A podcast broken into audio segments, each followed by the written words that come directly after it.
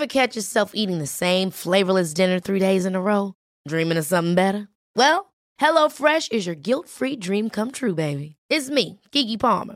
Let's wake up those taste buds with hot, juicy pecan-crusted chicken or garlic butter shrimp scampi. Mm. Hello Fresh. Stop dreaming of all the delicious possibilities and dig in at HelloFresh.com. Let's get this dinner party started.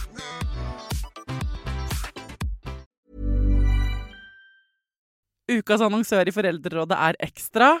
Det er grillsesong. Endelig. Alle dere som har fulgt meg gjennom en lang vinter, vet at jeg har nesten strøket med av kjedsomhet. Men nå kan vi spise ute, vi kan leve ute, vi kan henge ute, og vi kan grille. Ekstra har sitt største grillutvalg noensinne. Og hør godt etter nå. Her er en del av grillutvalget deres. Habanero-pølser, salsiccia-pølser, black aged pepper-pølser, cheesy bacon-pølser, beefy burger, cheesy burger, skinny burger, big beefy gourmet-burger, fiskeburger med hvitløk, fiskeburger med bacon-rødbet og søtpotetburger, soppburger, barbecue, grillfilet, svinenakke med oregano og tomat, urtemarinert fårefilet, brisket, eller brisket som det egentlig heter, T-bone steak, flank steak, tomahawk, laksefilet med pesto, laksefilet med sitronskampi med hvitløk og urter, crispy fiskeburger med ost, kyllingfilet med sitron og urter, kylling overlår, gyros, kyllingspyd, smoke barbecue, lårfilet av kylling og entrecôte. Takk for meg. Dette er bare noen av produktene i Ekstra sitt største grillutvalg noensinne, og kommer bl.a. fra Norges mest prisvinnende grillserie, Grill Perfekt.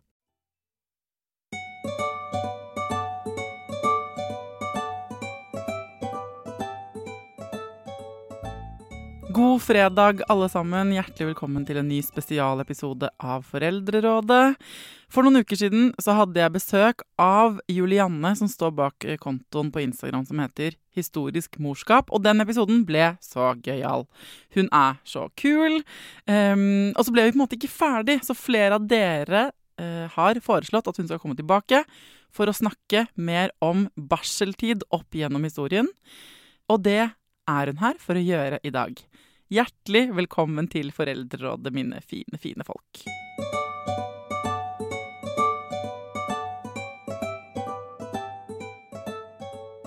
Hjertelig velkommen tilbake til Foreldrerådet, historiker Julianne Rydberg. Takk. Du har jo nettopp vært her egentlig, for ikke så veldig lenge siden, fordi Mm. du har en helt sykt kul Instagram-konto som heter Historisk morskap. Og da snakket vi om mammarollen opp gjennom historien, som du også forteller mye om eh, på Instagrammen din. Men så fikk vi ikke snakket nok om barsel. Mm. Så, da, eh, så det er du her for å utdanne oss eh, om i dag. Eh, eh, hva- hva betyr egentlig barsel?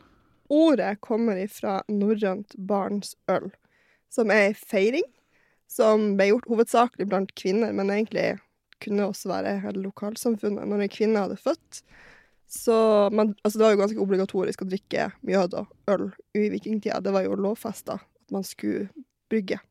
Å ja, var, eh, var det det? Ja, ja, ja. Det var, det var, det var lovfesta. Jeg vet ikke om det var Gulatingsloven. Jeg tror det var Gulatingsloven, så var det lovfesta at man skulle brygge. Det var obligatorisk. Alle måtte brygge hjemme? Alle måtte brygge. Oh, så dette var en feiring hvor man drakk mjø sitt mjød Ja. etter at kvinnen hadde født? Før, under og etter. Før, under og etter. Og det var en helt annen vibe. Det var, det var litt friere. Litt friere flyt. Å, så kult! Ja. Eller uansvarlig, vil Altså, kanskje noen si. Ja, men eh, det, Ja, det kan man jo for så vidt si, men det er jo, eh, det er jo litt kult at man gjør litt stas på det også. Ja, da mamma fødte meg, Mm. eh, det var jo 83 da, så fikk hun noen til å smugle rødvin inn samme dag som jeg ble født, på en måte, på, uh, på rommet. Hun delte rom med en annen dame som også hadde født samme dag, Mm. og de ble bestevenninner på det rommet på Ullevål sykehus, og er fortsatt bestevenninner. Så. Eh, ja, og, da, og det ble de over den flaska med rødvin som eh, noen, kanskje pappa, da, smuglet inn. Som, for de klarte ikke å sove. De bare 'Vi må bare skravle'. Og da var jo på en måte babyen lå på et annet rom. Og, sånn, Så Mm. jeg og han, sønnen til hun andre, da, vi lå jo, ble tatt hånd om, vi. Men da lå de og drakk rødvin. Så de hadde faktisk et Det er det barnsøl. ja, et barnsøl. Ja. Eller barns eh, rødvin, da. Ja. Sikkert noe god rødvin. ja. ja. Så det er, øh, så, men dette her er lenger tilbake enn 1983, det du snakker om da. Ja, det her Eh, er frø- før kristen tid. ja, ikke sant? Ja. Men um, kult. Ok, så øh, men, uh, Og så har det jo mye som har endret seg, da. Uh, selv om min mor løste det sånn i 83. Mm. På det uh, som hva barsel betyr i dag. Ja. For nå er det Hva er det nå, egentlig, hvis man skulle definert det? Ja, nå er det jo hovedsakelig Noen sier jo de første dagene etter fødsel, men det er jo de seks første ukene. 40 dager. For det er jo, barsel er jo den tida du har renselse etter fødsel. Og renselse er, for de som ikke vet Ja, nå er jo ikke jeg noe helsepersonell, men det er jo og vet ikke jeg akkurat hvordan det fungerer, men når morkaka eh, forsvinner, så blør du jo. Du har jo et åpent sår der inne. Ja, det så det er- Kroppen din skal øh, liksom Du skal blø det ferdig. mm. Og liv, det er vel også tiden livmoren din trekker seg sammen igjen til Ja. å bli eh, så liten. Den er jo bitte liten egentlig i utgangspunktet. Masse greier som skjer etter som kroppen Ja. skal omstille seg, og det er jo barseltida sånn medisinsk sett. Jeg er jo mye mer på det kulturelle. Ja. Ja. Ok, Så hvis du skal fortelle oss om barseltiden gjennom historien, hvor vil du begynne? Um, jeg har ikke noe konkret eh, årstall å gå tilbake til, fordi det her er det som er litt vanskelig med alt som har med kvinner eh, i historien å gjøre. Det er at For det første har det ikke blitt nedskrevet nok. Nei. For det har ikke blitt prioritert i historieforskning. Fordi hvem er det som har skrevet historien?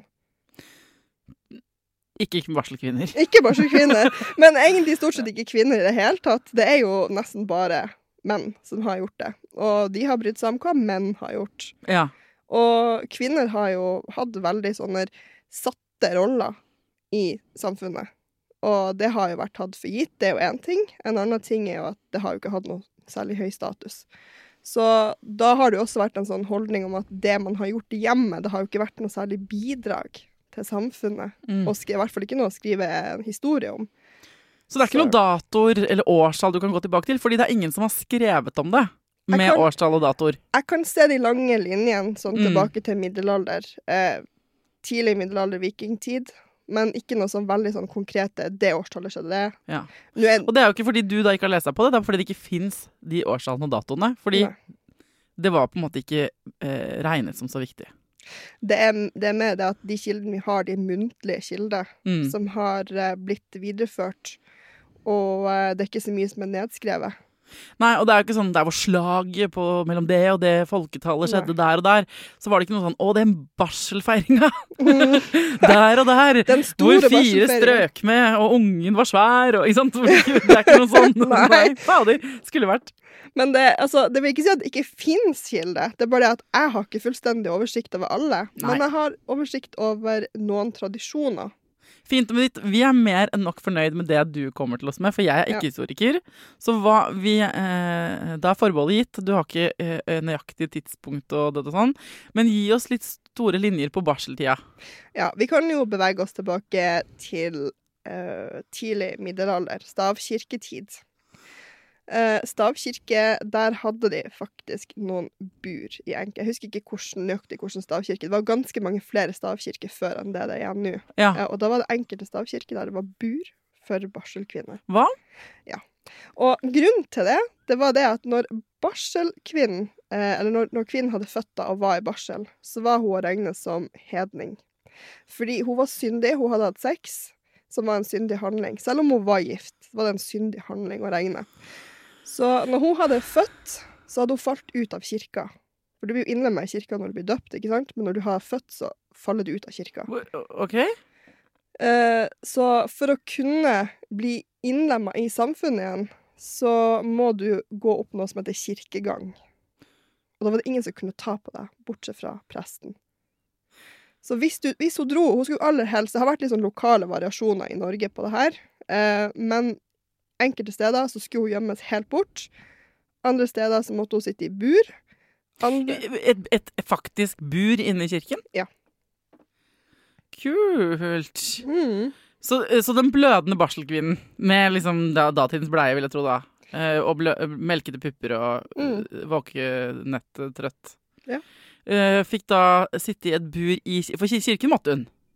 Ikke nødvendigvis. Nei. Fordi hun var jo hedning, så hun kunne sikkert få noen litt fripass. Men eh, det, jeg vet at det har vært bur enkelte steder. Jeg vil ikke si at det var normal praksis overalt, for det har vært lokale variasjoner. Jeg skjønner ikke hvorfor så, hva, hva gjorde hun i denne buret, da? Så på gudstjenesten, liksom? Hun skulle eh, skjermes fra omverdenen, fordi hun var uren og hedning, så hun kunne ikke tas på. For hvis du tok på en uren barselkvinne, så kunne det bety ulykke for deg.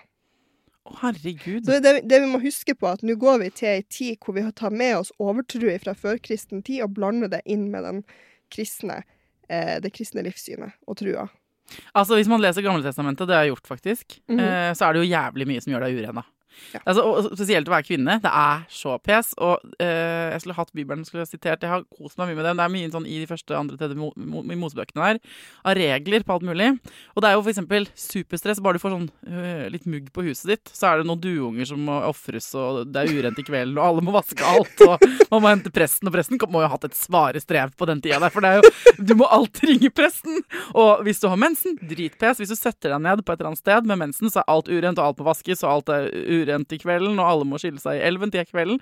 Og det er ikke sant, så jeg, så, jeg har ledd mye inn i hodet mitt for å se på meg sånn der, å ha mensen og følge Moseboken. Og så er det sånn eh, Ikke sett deg ned! Faen, vi har vasket alt!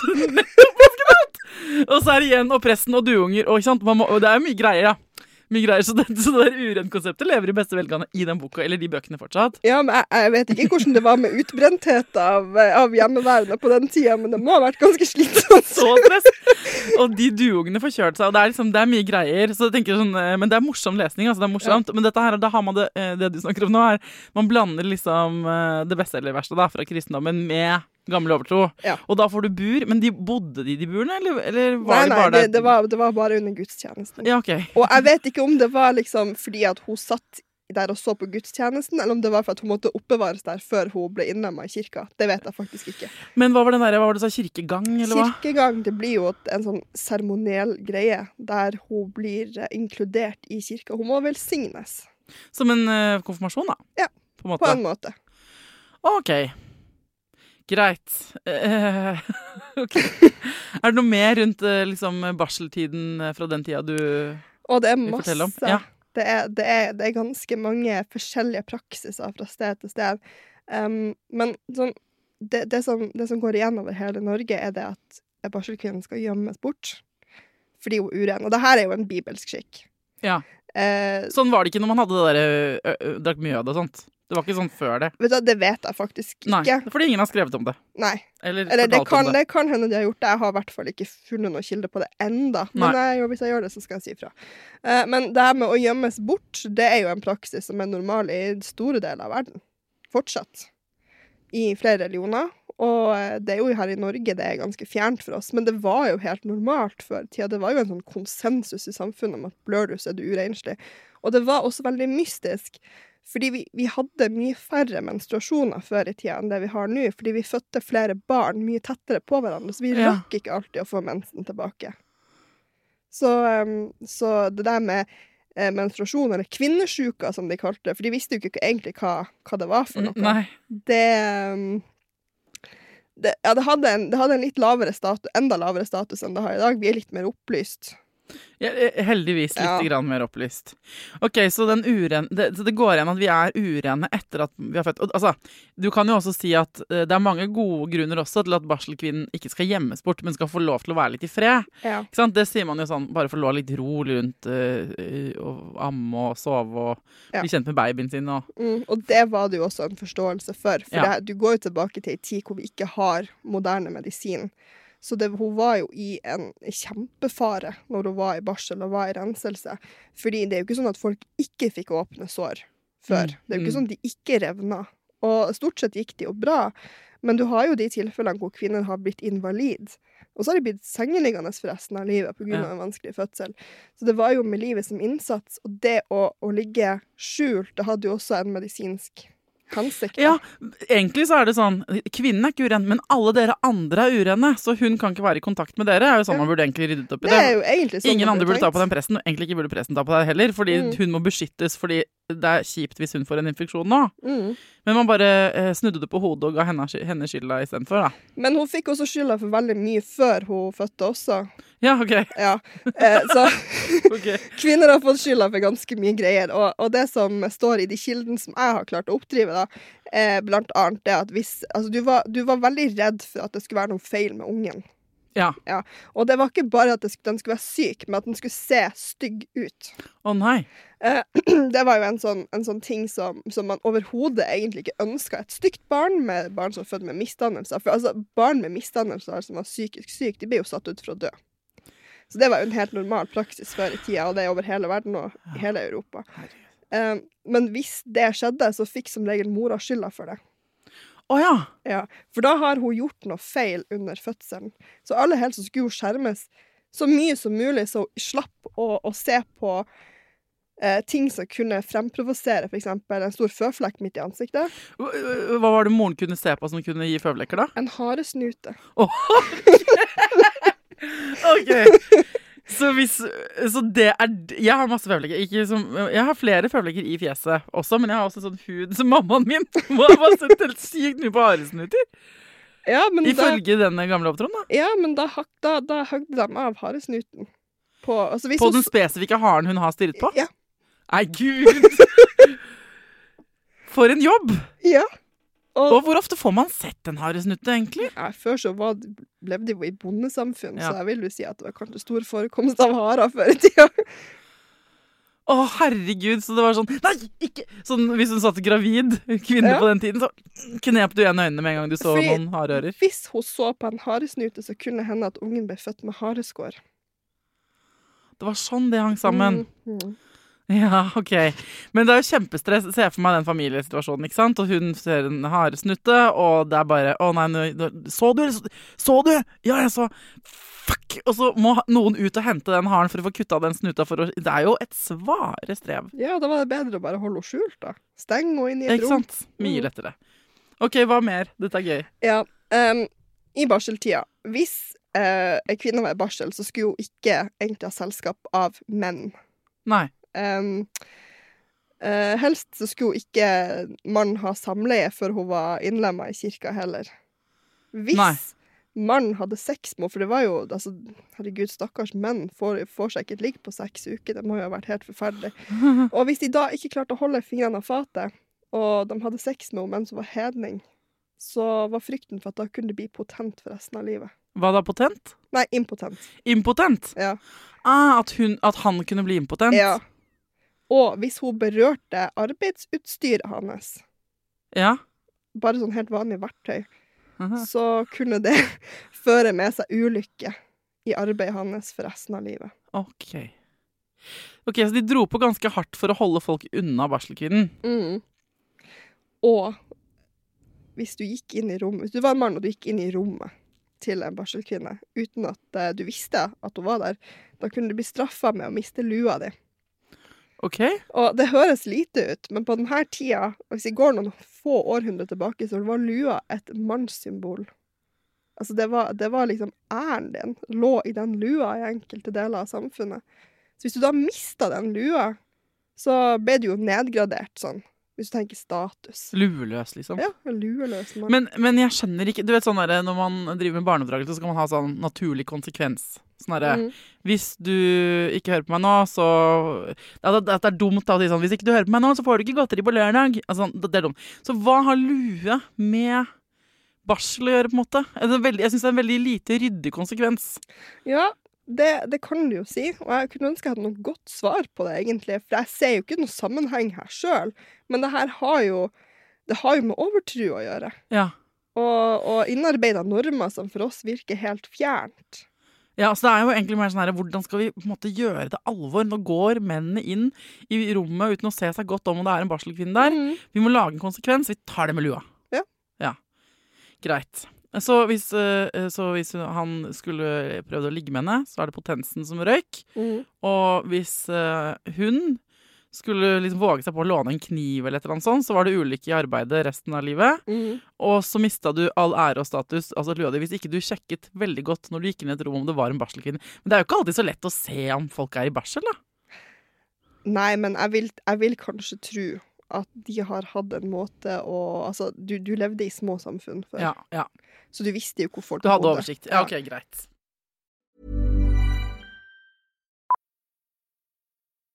Millions of people have lost weight with personalized plans from Noom, like Evan, who can't stand salads and still lost 50 pounds. Salads, generally, for most people, are the easy button, right?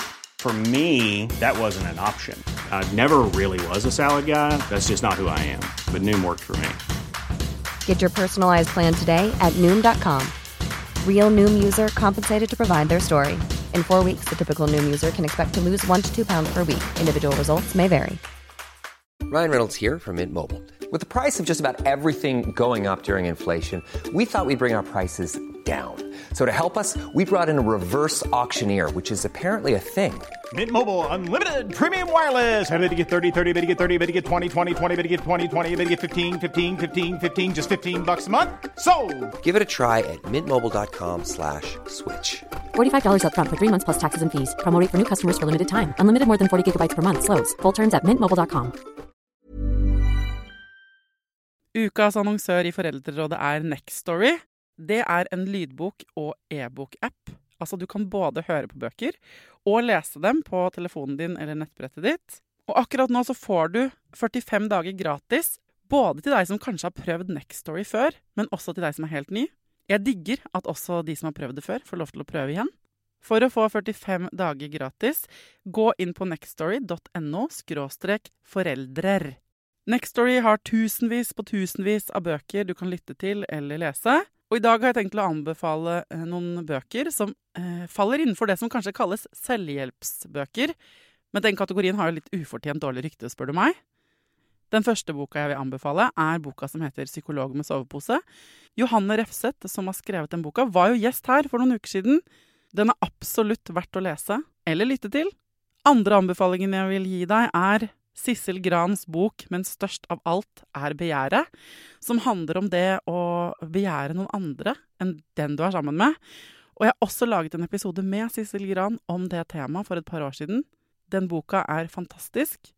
Hvis du har lyst til å prøve ut Next Story for første gang, eller eh, har prøvd ut før, men vil prøve det ut igjen, helt gratis i 45 dager, gå inn på nextory.no skråstrek foreldrer. Ja, dette virker som noe veldig slitsomt, ikke minst for denne kvinnen. Hun må jo bli veldig isolert. Hvem var det som kunne være sammen med henne, da? Familien.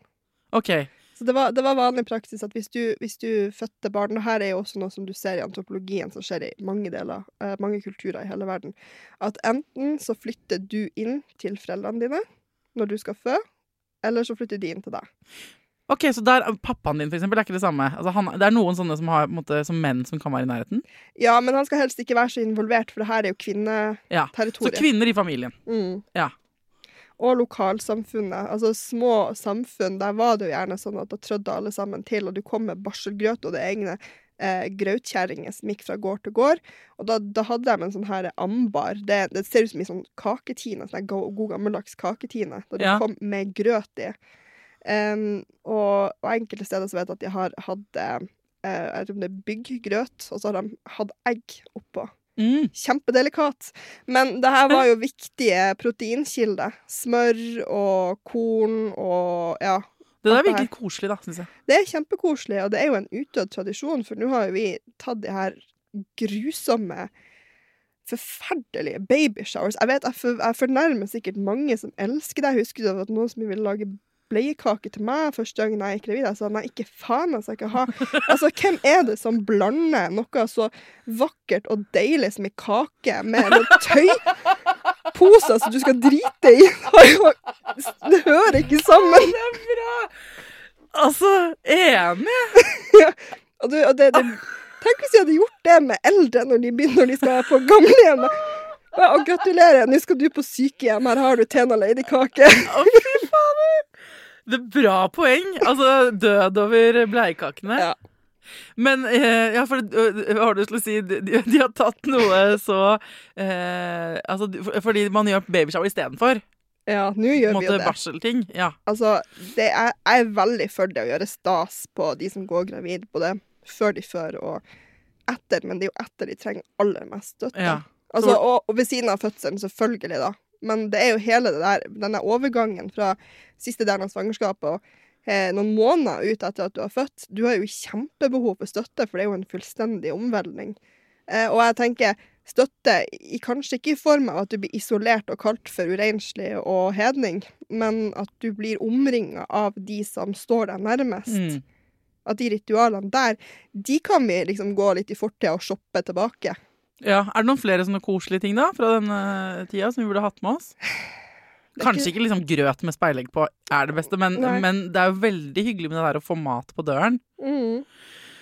Og jeg føler at den tradisjonen var sterkere før. Jeg vet ikke hvordan det er nå, og det varierer selvfølgelig fra hvem man er og hva slags venner man har og sånn. Men øh, jeg heier veldig på at man skal egentlig, ikke bare i barsel, men når folk har det litt tøft, å komme med mat på døra er noe Mm. av det koseligste. Å gjøre husarbeid. Ja. For husarbeid er Ja. noe av det som ryker, og det var òg en av grunnene til at man skulle flytte inn til foreldrene sine. Fordi du skulle ikke gjøre husarbeid. Ja, det, var jo, det var jo det du gjorde som kvinne før i tida. Mm. Eh, og det skulle du ikke gjøre, så hvis du da bodde hos foreldrene dine, og de kunne legge deg inn på et rom og sørge for at du hadde hvile i 40 dager, 40 Mm. dager i barselseng, så gjorde du ikke husarbeid. Og da var du mindre utsatt for infeksjon også. Ja, det var lurt. Det var lurt. Så de tingene burde vi hatt med oss. At uh, vi fikk mat servert, at det gikk masse hjelp fra lokalsamfunnet, og at vi ikke måtte gjøre noe husarbeid. Mm. Men det, var digg, det er bra vi slipper sånn å sitte i bur i kirken og ikke kan gjøre noen ting uten at folk hyler at man er uren. Dette hadde jo vært litt slitsomt. Vi, det har vi ikke nok allerede å tenke på. Eh, og det er, lett å, det er veldig gøy å høre om det. Det er veldig gøy å eh, liksom, le av det nå. Man kan tenke sånn, herregud, folk var gærne og sånn.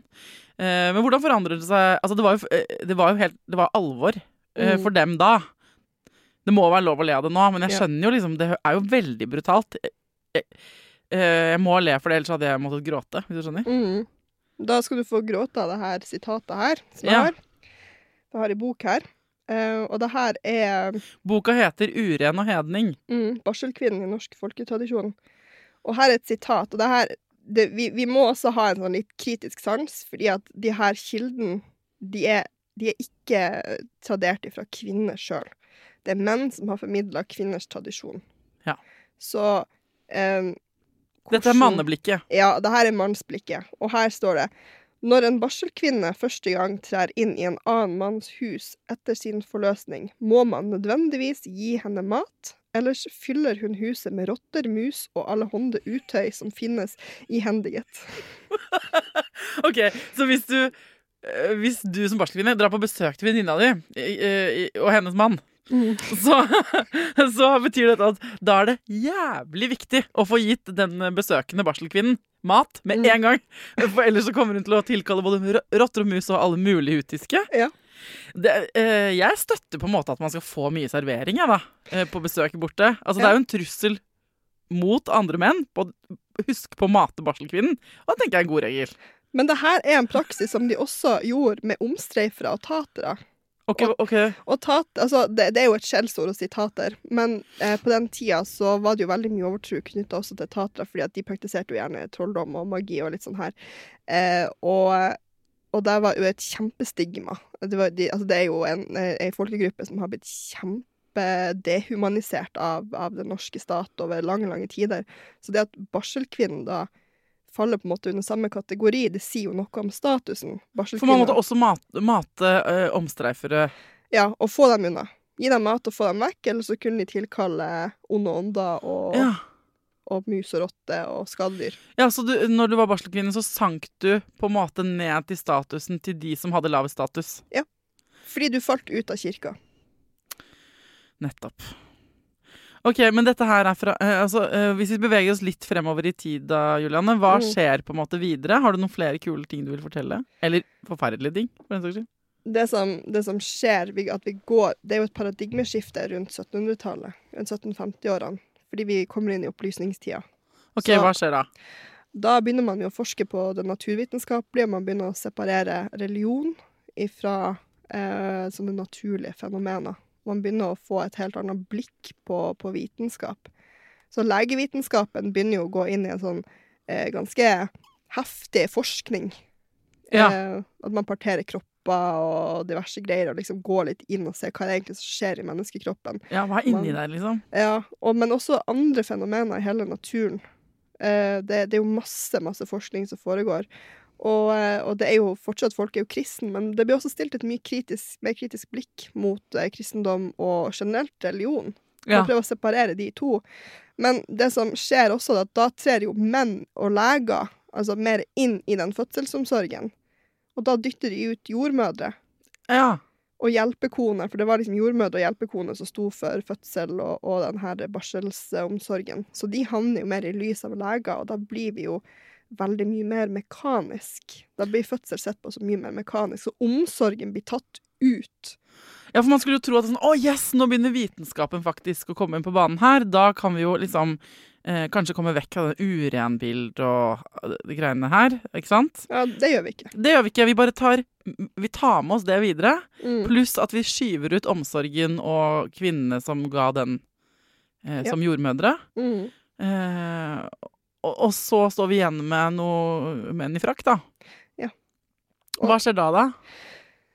Det som skjer, er jo at kapitalismen blir jo blanda inn med legevitenskapen. Så en tendens vi ser i Europa, det er jo det at de som har, eh, de som har tilgang på legevitenskapen, er jo de som har penger. De som har kapital til å betale legene. Og eh, du da, da begynner du egentlig å se som et trekk som ligner på det helseforetakene gjør i dag. At du, du får um, Det somatiske har høyere status enn Ja. det emosjonelle. Fordi sjelelivet, den sjeleomsorgen som du får under fødsel fordi at man var mer kristen, man var mye mer påkobla det åndelige i den, en fødsel, det ble skjøvet ut til fordel for uh, ren vitenskap. Og da, uh, og da har man ikke fokus på omsorg, for det var jo ikke det legene gjorde. Uh, hjelpekone ble litt borte, og, og jordmødre havna litt i skyggen. Eh, selv om det blir oppretta egne forskningsinstitutt i Frankrike, blant annet, så der eh, jordmødre blir utdanna, Mm. så er det fortsatt legene som styrer den mye hardere. Og det, det her er, foregår jo til langt ut på 1900-tallet. Og den, altså det har jo egentlig bare, vi har jo tatt med oss mye av det her inn i den fødselsomsorgen som fortsatt rår nå, da. Men blir det tryggere å føde, da? Det blir tryggere. Det blir tryggere, men det blir Ja. ikke noe mer koselig. Nei. Men, øh, og barseltiden, da? Hvordan endrer Er det noen historier fra barseltiden i opplysningstiden der? Jeg fant et sitat ifra en, en Det var, en, en gutt som hadde overhørt en samtale mellom to foreldre. Uh, og mora gråt og bar seg fordi hun var så lei av å føde barn. Hun var vel gravid med sitt åttende, og hun ville ikke føde flere barn. Og da hadde mannen bedt henne om å holde kjeft og ta seg sammen og slutte å sutre. Ja. Og jeg husker når jeg leste det, så tenkte jeg hm, det her, For jeg var tidlig 1900-tall, faktisk. Og, og da tenkte jeg hm, det minner meg faktisk ganske mye om de kommentarene jeg leser på Facebook. Åh. Den så hele det slutte å sutre-greiene, ja? Ja. Ja. Hvor mye det har hengt ved oss, at vi bare skal slutte å sutre. Det her det har kvinner gjort til alle tider, som bare klapper igjen og Det uren, Hvis vi skal gå litt til nåtid, da. mm. Så det um, urenperspektivet er jo ikke helt borte, det heller. Nei, det er jo ikke det. Vi liker å tro at vi er mer eh, danna og opplyst, og sånn På mange måter så er vi jo det. Men hvorfor har vi fortsatt et hvorf, altså, For å sette det i perspektiv. Hvorf, jeg, var, jeg var i 2008 og så på eh, Rambo på kino. Mhm. Og der så var jeg den eneste jenta i hele salen. Og hver gang det ble en skuddutveksling der noen mennesker ble blåst i fillebiter, så jubla de, mannfolkene, og Mm. flirte. Og jeg tenkte det finner de underholdning i, men hvis du sier ordet mensen, så hopper de jo ut av vinduet. Ja, det er sant. ja, og det, det er jo undersøkelser nå de siste årene bare gjort på hvor mange kvinner i Norge og jenter som skammer seg rundt mensen og som føler seg litt ekle. Du skal ikke snakke med mange venninner før du finner noen som bare syns Ah, men jeg har mensen. Ah, føler meg så ekkel. Ekkel, ekkel, ekkel. Mm. Og det derre øh, og, vi, Det er jo noe vi har fra et sted, Ja. ikke sant? Og det sitter i oss. Det er litt vi snakket om sist da du var her. Mm. Hva er det som liksom sitter inni oss av disse greiene? Fordi det er klart, man kan ha vondt i magen og føle seg under Altså, Mm. PMS is a real thing, liksom. Ja, ja. Og, og man kan føle seg dårlig når man har mensen. Men ekkel er noe annet. Er ek altså, det ordet ekkel kommer veldig ofte, mye oftere eh, sammen med kvinner og kvinners ting og tang Det det er jo stigma. enn eh, enn med menn, ja. Mm. Det Så hele den der, og jeg husker, det- det husker du sikkert, Men den der fotballfrue, det er mange år siden nå, når hun la ut et bilde av Mm. seg selv i en liten truse, noe undertøy, fire dager etter fødsel, eller hva det var. Mm. Så var det første jeg tenkte sånn, ja, hvor er bleia di? Mm. Det hadde vært så fett, det her er mange år siden nå, men det hadde vært så fett om hun hadde lagt seg ut, for det er topp at hun er i så god form, liksom, men, men hvor er bleia? Altså, jeg vet at de puppene dine gjør vondt og blør, liksom, når du ammer, og jeg vet at tissen din blør. Kunne ikke du vært hot med det? Eller som jeg mener, kunne vi ikke hatt frontfigur for det? Og nå er det jo mange som har lagt ut kule, eh, fine, eh, ærlige bleiebilder. Og jeg sier ikke at alle må legge ut selfies på Instagram heller, men det er noe med liksom eh, Kan vi bare prøve å keep it real? Lite grann? Ja. Altså jeg, jeg deler jo et helt annet perspektiv, for jeg syns jo oppriktig at det der er noe av det vakreste jeg ser. Altså det, er jo, det, er jo, det er jo virkelig vår kvinnelige natur i all sin prakt. Og jeg vet at det, altså, mensen, det er ikke fett. Det er jo ikke det. Det er jo ikke, det er jo ikke kult å blø. Det er, det, er, det slit. Men jeg syns ikke mensen er ekkelt. Nei, det, det, er en, det er ting jeg ikke syns, og det, det er at mensen er ekkelt. Så hver gang folk sier at 'å, mensen er så ekkelt', nei. Bare rent personlig, jeg syns ikke det. Og så mye av helsa vår som er knytta til det som skjer der. Mm. Så det er utrolig viktig at vi faktisk, eh, at vi faktisk får et normalt forhold til det. Og det er en skvett med blod.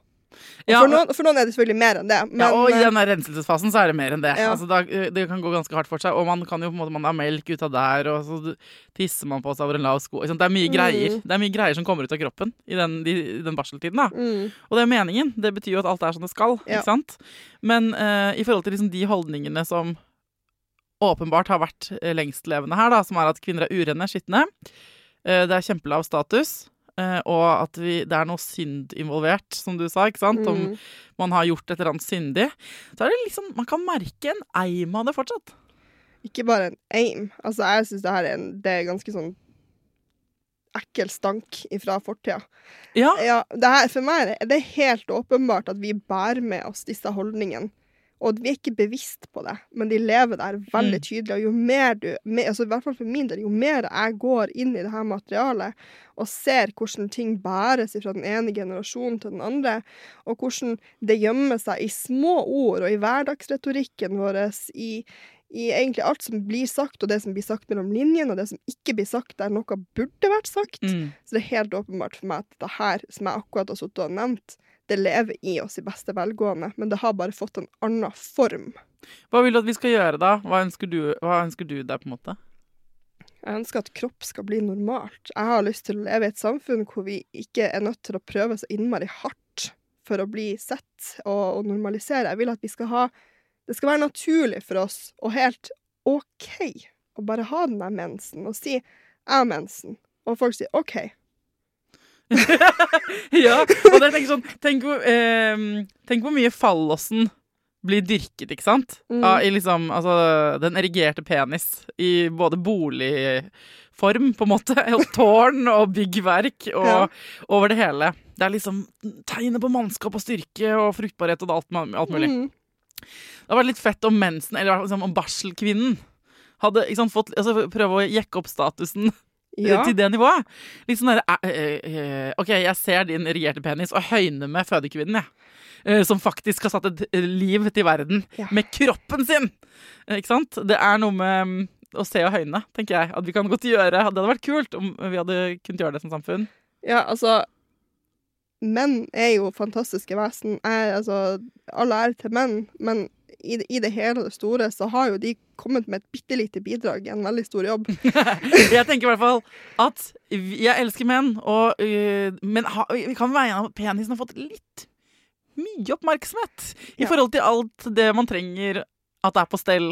Eh, som man skal heie frem for at det skal komme unger ut. Ja, og det her, er det our time to shine. Ok. Ja, jeg jeg er enig. Men eh, så, eh, så hvis jeg skal oppsummere, da, så er det sånn eh, Vi i dagliglivet kan jo jobbe med å passe på oss selv, ha litt sånn øye på oss selv. På den der hverdagsretorikken og de språk, det språket vi bruker, som du sier. Hva vi Mm. sier om oss selv, om kroppen vår, hvordan vi kommenterer andre. Og hva vi ikke sier, ikke sant? Hva vi, hva vi holder kjeft om fordi vi skammer oss, eller hva. Mm. Prøve å holde et øye og bli flinkere selv. Um, uh, og så uh, kutte ut bleie Bleiekaker. Bleier og kaker har ikke noe med hverandre å gjøre. Lage dyr eller noe sånt Ja. av de bleiene. Men uh, øs den, den oppmerksomheten utover barselkvinnen også etter at hun har født. Ja. Og så mener jeg at det der drikking Drikkinga må tilbake. Jeg mener, altså sånn Ikke ut av kontrollaktig, men det derre moralske kontrollorganet som sitter på en måte og passer Moralismen, da. Som passer på at Gud forby at kvinner skal ta seg et glass vin under svangerskap. Etter fødsel, mens hun ammer. Eller sånn. Det er jo eh, flere sånne forskere, blant annet en veldig kul svenske en jeg så på Skavlan for noen år siden. Bare, det der er bare moralisme. Det er ikke noe farlig, det. Det vi er redde for i samfunnet, er fordi mennene drikker seg så drita. Altså, er vi redd for at mora skal bli full òg. Mm. Men det er ikke noe farlig. Ja, Så det er et lite slag for det glasset med rødvin eh, fra min side, da. Ja, eh, og jeg, jeg tenker Kom med det champagneglasset på, på barselavdelinga. Hvorfor ikke? Det er gøy at det, det, hele denne gjennomgangen av historisk barseltid ender med at vi ønsker oss champagne på fødeavdelingen. Men det skal sies at det er så mange ekstreme krefter som er i sving når vi, når vi lager barn og føder dem, og alt det som skal skje etterpå. Og jeg tenker at vi er for lite opplyst om det sjøl som kvinne, hva Mm. det egentlig er som skjer med kroppen vår.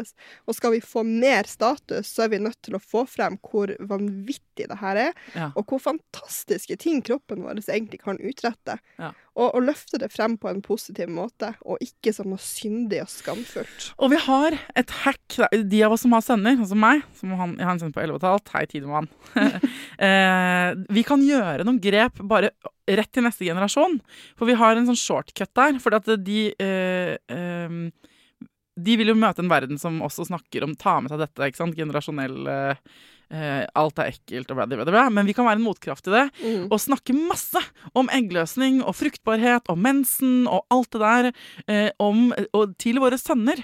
Sånn at, og døtre, selvfølgelig. Til våre døtre, eh, ikke minst. Men også til gutta. Sånn at de kan være med. Og jeg, jeg merker det på Tidemann nå, for han har jo hørt jeg, Han har meg, og så har han to tanter, og alle skravler like mye. Og en tante er sexolog, og ikke sant. Så han hadde, de hadde seksualundervisning nå nylig. Og da hadde han vært helt sånn herre Eggløsning, hold my drink. Og så hadde han fått undervist i klassen, og så tenkte jeg sånn Yes!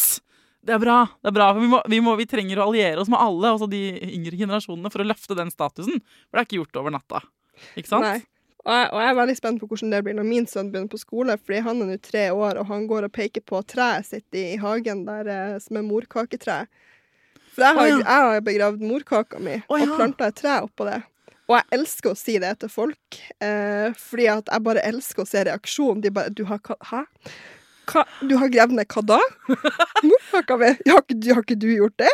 Hvor er morkaka di? Men så sønnen din kaller det morkaketre. Ja. Men tror han da at den tresorten Hva slags tre er det? Det er plommetre. Ja, Så han går rundt når han er med den andre hjem fra barnehagen, så er det sånn Dere har også morkaketre? Jeg elsker de fruktene. Ja, det er gøy. Det er gøy. Ja, nei, men um, veldig kult. Altså, hvis du, kjære barselkvinne, føler deg ekkel, og føler deg eh, skitten, og føler deg eh, syndig, eller hva annen dritt du føler deg i tillegg til sliten og overveldet og utmattet alt sånn, så er det Da kjenner du eimen fra historien, og du er eh, i selskap med alle andre fødekvinner opp gjennom historien. Og det er ikke greit, og du er ikke ekkel. Og du er, du er nydelig og imponerende, Mm. og eh, helt perfekt skrudd sammen. Ja. Så fuck that shit. Og, Eh, og husk at selv når du bare sitter i ro og ammer hele dagen, så gjør du en helt sinnssyk jobb. ja. Selv om det ikke føles sånn. Og så burde du be om mer champagne. Ja. Okay.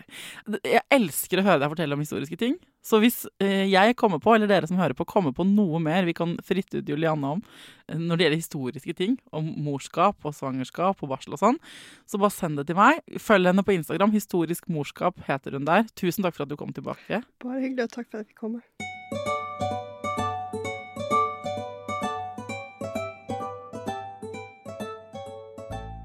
Hvis du har en eh, person, en du kjenner, en du følger på Instagram, en du har lest boka til, som du vil at jeg skal intervjue her i Foreldrerådet, så kom med tips. Send det til meg på Instagram, på Foreldrerådet-kontoen.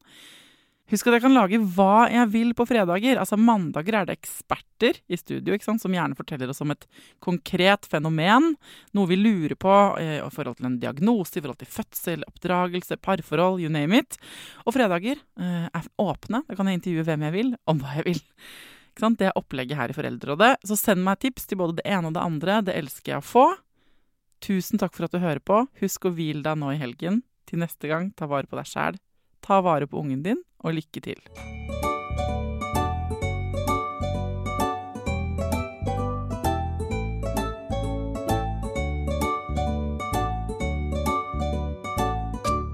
Produsert av Klinge.